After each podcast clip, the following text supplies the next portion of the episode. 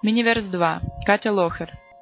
Работая с разными материалами и сотрудничая с несколькими соавторами по всему миру, Катя Лохер, швейцарская художница, проживающая в Нью-Йорке, исследует язык и визуальную форму посредством компоновки технологий и драматических скульптур. Она создает мощную визуальную платформу, которая вытягивает зрителя из его точки зрения и демонстрирует более обширный взгляд на экзистенциальные вопросы и современные заботы мира.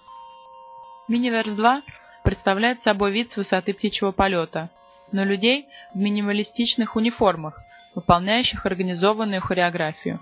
Шар показывает сцены, в которых рабочие становятся частью синхронизованного движения, выполняя задачи, которые должны выполняться 24 часа в сутки, для того, чтобы сохранить баланс в природе и позволить человечеству выжить на нашей планете в данном количестве.